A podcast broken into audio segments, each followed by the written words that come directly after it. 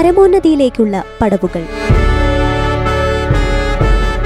Indian രാഷ്ട്രപതിയെ തെരഞ്ഞെടുക്കുന്നതിന്റെ നടപടിക്രമങ്ങൾ തയ്യാറാക്കിയത് ജോസഫ് പള്ളത്ത്.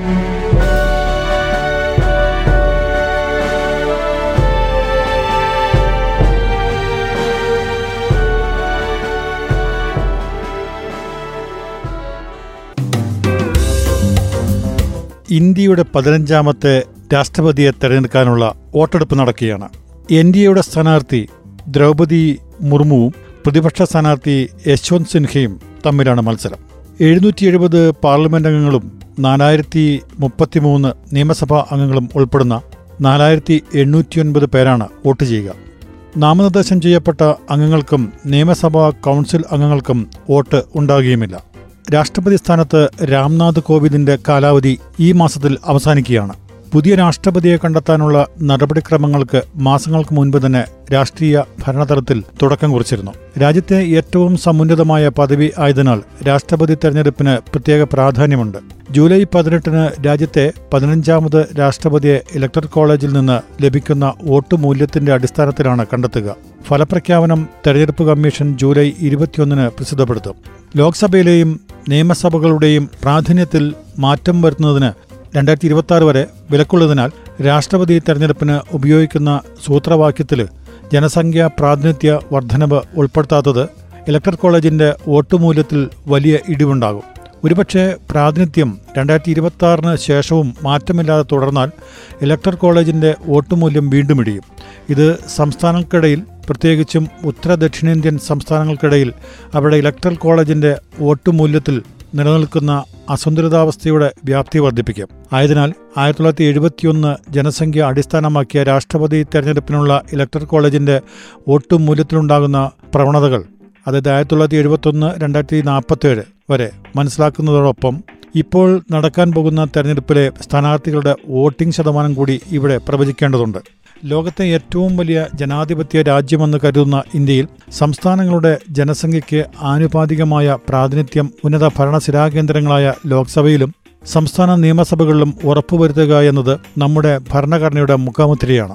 പാർലമെന്റിലേക്കും സംസ്ഥാന നിയമസഭകളിലേക്കും പ്രതിനിധികൾ തെരഞ്ഞെടുക്കപ്പെടേണ്ടത് ജനസംഖ്യയുടെ തുല്യമായ അനുപാതത്തിൽ നിന്നായിരിക്കണം. ഉദാഹരണമായി, ഉത്തർപ്രദേശിൽ നിന്നുള്ള ഒരു ലോക്സഭാംഗം ഒരു കോടി ജനങ്ങളെ പ്രതിനിധീകരിക്കുന്നു എങ്കിൽ കേരളത്തിൽ നിന്നുള്ള ഒരു അംഗവും സമാന അളവിൽ ജനങ്ങളെ പ്രതിനിധീകരിക്കാൻ ബാധ്യസ്ഥനാണ്.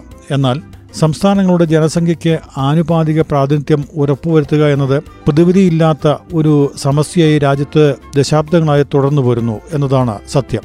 ജനസംഖ്യാ വളർച്ചയിൽ രാജ്യത്തെ സംസ്ഥാനങ്ങൾക്കിടയിൽ വ്യത്യസ്ത പ്രവണതകൾ നിലനിൽക്കുന്നതും ഇതിന് ആനുപാതികമായ പ്രാതിനിധ്യം സമയബന്ധിതമായി പുനർനിർണ്ണയിക്കപ്പെടാത്തതും പ്രാതിനിധ്യ അസമത്വത്തിലേക്ക് നയിക്കുന്ന സുപ്രധാന ഘടകമാണ്. ചുരുക്കത്തിൽ, ചില വടക്കൻ സംസ്ഥാനങ്ങളിൽ ജനസംഖ്യ വളരെ വേഗം വളരുമ്പോൾ എല്ലാ തെക്കൻ സംസ്ഥാനങ്ങളിലും ഈ നിരക്കുകൾ താരതമ്യേന കുറവായ നിലയിലാണ്. ജനസംഖ്യ വളർച്ചയിലുള്ള ഈ വ്യതിയാനം ഇന്ത്യൻ സംസ്ഥാനങ്ങൾക്കിടയിൽ, പ്രത്യേകിച്ച് തെക്കും വടക്കുമുള്ള സംസ്ഥാനങ്ങൾ തമ്മിൽ ജനസംഖ്യ വർധനവിൽ ഒരു അസമത്വം സൃഷ്ടിക്കാൻ ഉതകുന്ന ഒരു പ്രേരക ശക്തിയെ വർദ്ധിച്ചിട്ടുണ്ട്. നോർത്ത് സൗത്ത് ഡെമോഗ്രാഫിക് ഡിവൈസ് എന്ന് ജനസംഖ്യാ പഠന വിദഗ്ധർ നാമധേയം നൽകിയിട്ടുള്ള ഈ പ്രതിഭാസം ഇപ്പോൾ തന്നെ വ്യത്യസ്ത വിഷയങ്ങളിൽ സംസ്ഥാനങ്ങൾക്കിടയിൽ രൂക്ഷമായ അഭിപ്രായ വ്യത്യാസങ്ങൾ ഉടലെടുക്കുന്നതിന് ഹേതുവായിട്ടുണ്ട്.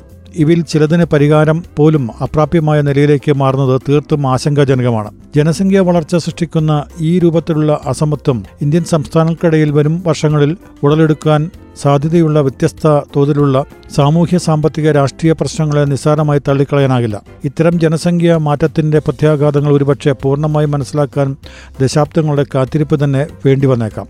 ലോക്സഭയിലേക്കുള്ള പ്രാതിനിധ്യം ജനസംഖ്യയ്ക്ക് ആനുപാതികമായി പുനർനിർണ്ണയം ചെയ്താൽ കുടുംബാസൂത്രണ മാർഗങ്ങൾക്ക് പ്രാമുഖ്യം നൽകി ജനസംഖ്യാ വളർച്ചാ നിരക്ക് ഗണ്യമായി കുറച്ച കേരളം, കർണാടക, തമിഴ്നാട്, ആന്ധ്രാപ്രദേശ്, തെലങ്കാന മുതലായ തെക്കൻ സംസ്ഥാനങ്ങൾക്ക് ജനപ്രാതിനിധ്യത്തിൽ വൻ ഇടിവ് വന്നുചേരും. അതേസമയം ജനസംഖ്യ വർധനവിനെതിരെ രാജസ്ഥാൻ, മധ്യപ്രദേശ്, ബീഹാർ മുതലായ ജനസംഖ്യ കൂടിയ വടക്കൻ സംസ്ഥാനങ്ങൾക്ക് ലോക്സഭയിൽ പ്രാതിനിധ്യം വർദ്ധിക്കുകയും ചെയ്യും. മറ്റൊരു തരത്തിൽ പറഞ്ഞാൽ, പ്രാതിനിധ്യം വർദ്ധിപ്പിക്കാതെ സീറ്റുകൾ ജനസംഖ്യയ്ക്ക് ആനുപാതികമായി പുനർവിന്യസിച്ചാൽ ദക്ഷിണേന്ത്യൻ സംസ്ഥാനങ്ങൾക്ക് സംഭവിക്കേണ്ടിയിരുന്ന പ്രാതിനിധ്യത്തിലുള്ള ഇടിവ് ഉത്തരേന്ത്യൻ സംസ്ഥാനങ്ങളിലേക്ക് കൈമാറ്റം ചെയ്യുന്നതിന് കളമൊരുക്കിയന്. ഇത് സംസ്ഥാനങ്ങൾക്കിടയിൽ നിലനിന്നിരുന്ന ഊഷ്മള ബന്ധം വഷളാക്കുന്നതിനും രാജ്യത്തെ ഫെഡറൽ സംവിധാനത്തെപ്പോലും അസ്ഥിരപ്പെടുത്താൻ പര്യാപ്തമാകുമെന്നും വിദഗ്ധർ വളരെ നേരത്തെ തന്നെ മുന്നറിയിപ്പ് നൽകിയിട്ടുണ്ട്.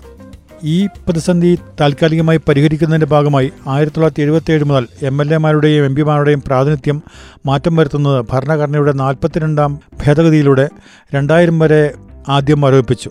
രണ്ടായിരത്തിൽ പുറത്തു വന്ന ദേശീയ ജനസംഖ്യാ നയപ്രകാരം ലോക്സഭയിലേക്കും സംസ്ഥാന നിയമസഭയിലേക്കുമുള്ള പ്രതിനിധികളുടെ എണ്ണം വർദ്ധിപ്പിക്കുന്നത് രണ്ടായിരത്തി ഇരുപത്തി ആറിന് ശേഷം നടക്കുന്ന സെൻസസിലെ ജനസംഖ്യയുടെ അടിസ്ഥാനത്തിലായിരിക്കണമെന്ന് പ്രൊഫസർ എം എസ് സ്വാമിനാഥൻ ചെയർമാനായ കമ്മീഷൻ ശുപാർശ ചെയ്യുകയും ചെയ്തിട്ടുണ്ട്.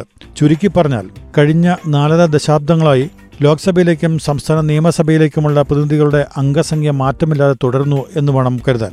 ആർട്ടിക്കിൾ അമ്പത്തിനാല് പ്രകാരം നമ്മുടെ രാഷ്ട്രപതിയെ പരോക്ഷ രീതിയിലൂടെയാണ് തിരഞ്ഞെടുക്കുന്നത്.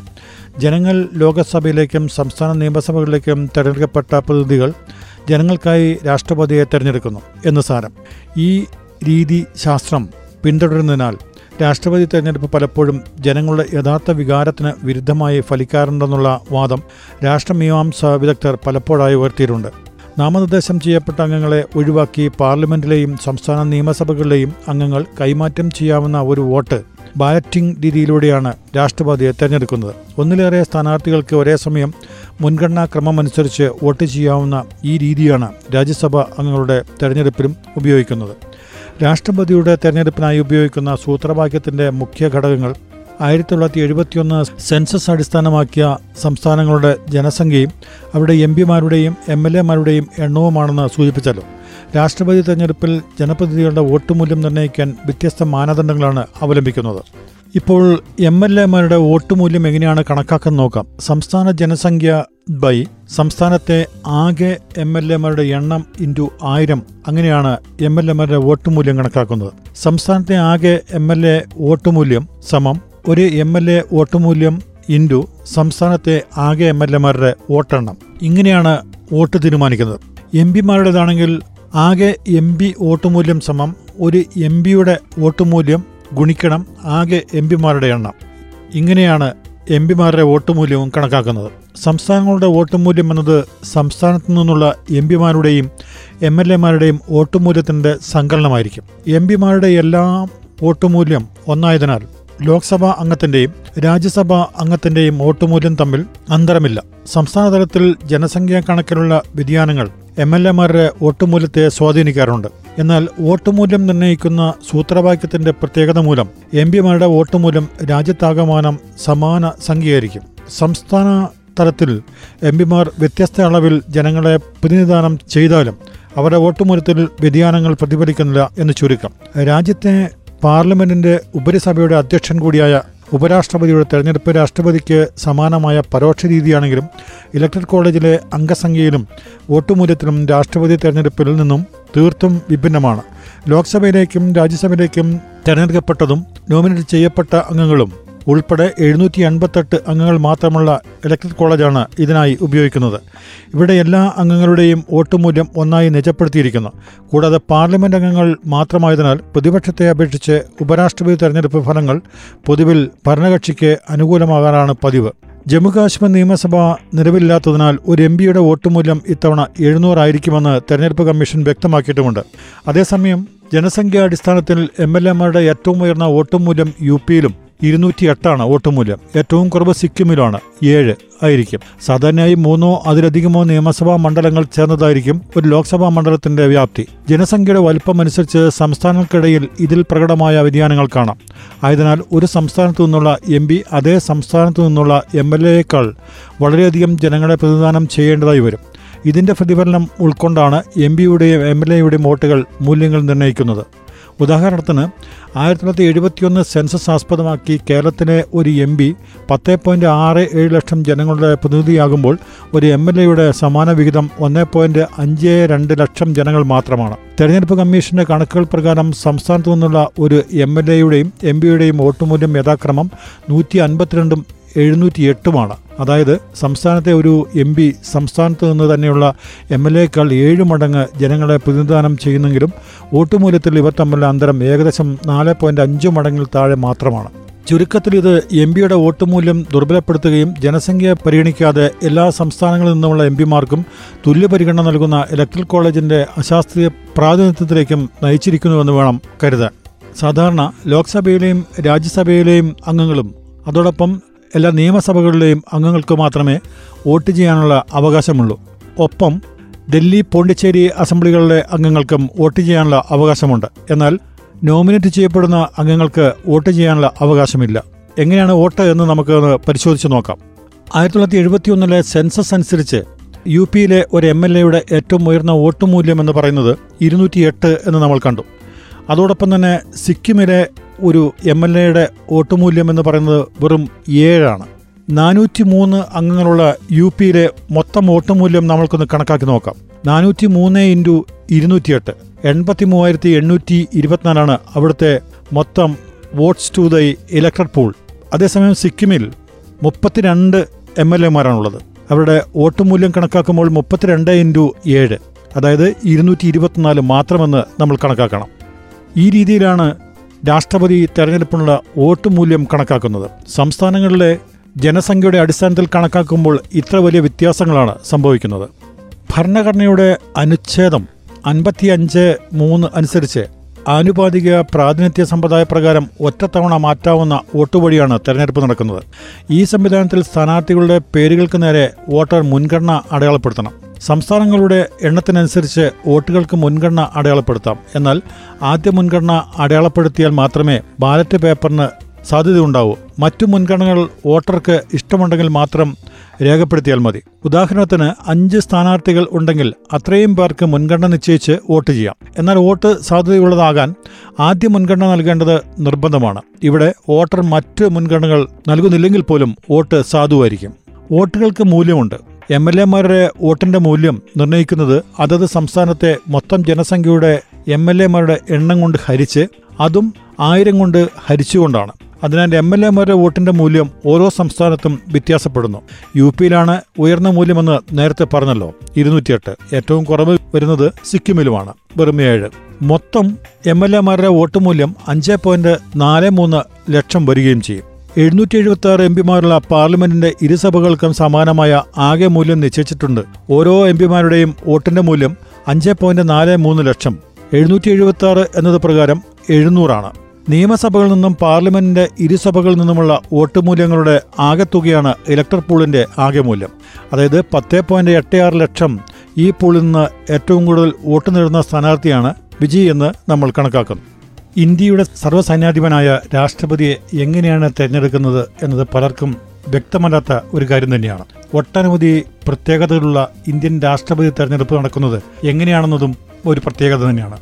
ആർക്കൊക്കെ വോട്ട് ചെയ്യാം എന്നത് ഇതിൽ വളരെ പ്രധാനപ്പെട്ട കാര്യം കൂടിയാണ്. പാർലമെന്റിലെയും സംസ്ഥാന നിയമസഭകളിലെയും തിരഞ്ഞെടുക്കപ്പെട്ട അംഗങ്ങൾ ചേർന്നാണ് രാഷ്ട്രപതിയെ തിരഞ്ഞെടുക്കുന്നത്. എല്ലാ സംസ്ഥാനങ്ങളിലെയും കേന്ദ്രഭരണ പ്രദേശങ്ങളിലെയും തിരഞ്ഞെടുക്കപ്പെട്ട എം എൽ എമാരും പാർലമെന്റ് രണ്ട് സഭകളിലെയും തിരഞ്ഞെടുക്കപ്പെട്ട എം പിമാരും ചേർന്ന ഇലക്ടർ കോളേജാണ് രാഷ്ട്രപതിയെ തിരഞ്ഞെടുക്കുന്നത്. പാർലമെന്റിലെയും നിയമസഭകളിലെയും നോമിനേറ്റഡ് അംഗങ്ങൾക്ക് തിരഞ്ഞെടുപ്പിൽ വോട്ട് ചെയ്യാനുള്ള അധികാരം ഇല്ല എന്നത് ഇവിടെ പ്രത്യേകം എടുത്തു പറയേണ്ടതുമാണ്. ഇത്തവണ നാലായിരത്തി മുപ്പത്തി മൂന്ന് എം എൽ എമാരും എഴുന്നൂറ്റി എഴുപത്തി ആറ് എം പിമാരുമടക്കം മൊത്തമാകെ നാലായിരത്തി എണ്ണൂറ്റി ഒൻപത് വോട്ടർമാരാണ് രാഷ്ട്രപതി തെരഞ്ഞെടുപ്പിൽ വോട്ട് ചെയ്യുക. എം പിമാർക്ക് പാർലമെന്റിനുള്ളിലും എം എൽ എമാർക്ക് നിയമസഭാ മന്ദിരത്തിലും വോട്ട് ചെയ്യാൻ സാധിക്കും. തെരഞ്ഞെടുപ്പിൽ ഒരു എം പിയുടെ മൂല്യം എന്നത് എഴുന്നൂറാണെന്ന് നേരത്തെ നമ്മൾ സൂചിപ്പിച്ചിരുന്നു. ഇത്തവണത്തെ ആകെ വോട്ട് മൂല്യം പത്ത് ലക്ഷത്തി എൺപത്തി ആറായിരത്തി നാനൂറ്റി മുപ്പത്തി ഒന്നാണ്. ഇതിൽ എം പിമാരുടെ മൂല്യം അഞ്ച് ലക്ഷത്തി നാൽപ്പത്തി മൂവായിരത്തി ഇരുന്നൂറും എം എൽ എമാരുടേത് അഞ്ച് ലക്ഷത്തി നാൽപ്പത്തി മൂവായിരത്തി ഇരുന്നൂറ്റി മുപ്പത്തി ഒന്നുമാണ്.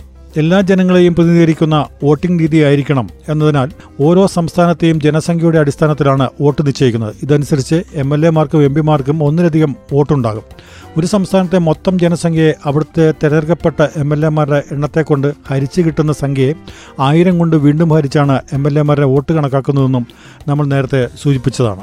രാഷ്ട്രപതി തെരഞ്ഞെടുപ്പിൽ ഒരു പ്രത്യേക സ്ഥാനാർത്ഥിക്ക് വോട്ട് ചെയ്യണം എന്നാവശ്യപ്പെട്ട് അംഗങ്ങൾക്ക് വിപ്പ് നൽകാൻ രാഷ്ട്രീയ പാർട്ടികൾക്ക് അനുമതിയില്ല. രാഷ്ട്രപതി തെരഞ്ഞെടുപ്പിനുള്ള വോട്ടിംഗ് എങ്ങനെ എന്ന് നോക്കാം. പതിവ് ബാലറ്റ് വോട്ടിംഗ് രീതിയിൽ നിന്ന് വ്യത്യസ്തമാണ് രാഷ്ട്രപതി തെരഞ്ഞെടുപ്പിലെ വോട്ടിംഗ്. സ്ഥാനാർത്ഥികളെ വോട്ടർമാർ തങ്ങളുടെ പരിഗണന അനുസരിച്ച് ലിസ്റ്റ് ചെയ്യുകയാണ് ചെയ്യുന്നത്. അതേസമയം ഏറ്റവും കൂടുതൽ പ്രഥമ പരിഗണന വോട്ടുകൾ ലഭിക്കുന്നയാൾ ജയിക്കില്ല. കാരണം തിരഞ്ഞെടുക്കപ്പെടാൻ ഒരു സ്ഥാനാർത്ഥിക്ക് വേണ്ട വോട്ടുകൾ എത്രയാണെന്ന് മറ്റൊരു രീതിയിലാണ് തീരുമാനിക്കുന്നത്. ഇതിൽ പിന്നെ കോട്ട വോട്ട് നിശ്ചയിക്കലുമുണ്ട്. ആകെ സാധുവായ വോട്ടുകളെ സ്ഥാനാർത്ഥികളുടെ എണ്ണം കൊണ്ട് ഹരിച്ചു കിട്ടുന്ന സംഖ്യയോട് ഒന്നുകൂട്ടിയാണ് കോട്ട വോട്ട് നിശ്ചയിക്കുന്നത്. ആദ്യഘട്ടത്തിൽ തന്നെ ഒരു സ്ഥാനാർത്ഥി കോട്ട വോട്ട് നേടുകയാണെങ്കിൽ ആ സ്ഥാനാർത്ഥിയെ രാഷ്ട്രപതിയായി തിരഞ്ഞെടുക്കുന്നു. അതേസമയം ആദ്യഘട്ടത്തിൽ ആർക്കും കോട്ട വോട്ട് ലഭിച്ചില്ലെങ്കിൽ ഏറ്റവും കുറവ് വോട്ട് ലഭിച്ചയാളെ ലിസ്റ്റിൽ നിന്ന് ഒഴിവാക്കുകയും അയാളുടെ വോട്ട് മറ്റുള്ളവർക്ക് അവർക്ക് ലഭിച്ച രണ്ടാം പരിഗണനയുടെ അടിസ്ഥാനത്തിൽ വീതിക്കുകയും ചെയ്യുന്നു. തുടർന്ന് കോട്ട വോട്ട് ലഭിച്ചയാളെ വിജയി പ്രഖ്യാപിക്കുകയും ചെയ്യും. ഇന്ത്യൻ പ്രസിഡന്റിൻ്റെ തെരഞ്ഞെടുപ്പ് വളരെയധികം സങ്കീർണതകൾ നിറഞ്ഞതാണ്. പരിഹരിക്കാൻ പറ്റാത്ത സങ്കീർണതകൾ ഇപ്പോഴും ഇതിനെ പിന്തുടരുന്നു എന്നതുകൂടി വാസ്തവമെന്ന് നമ്മൾ അംഗീകരിക്കേണ്ടി വരും.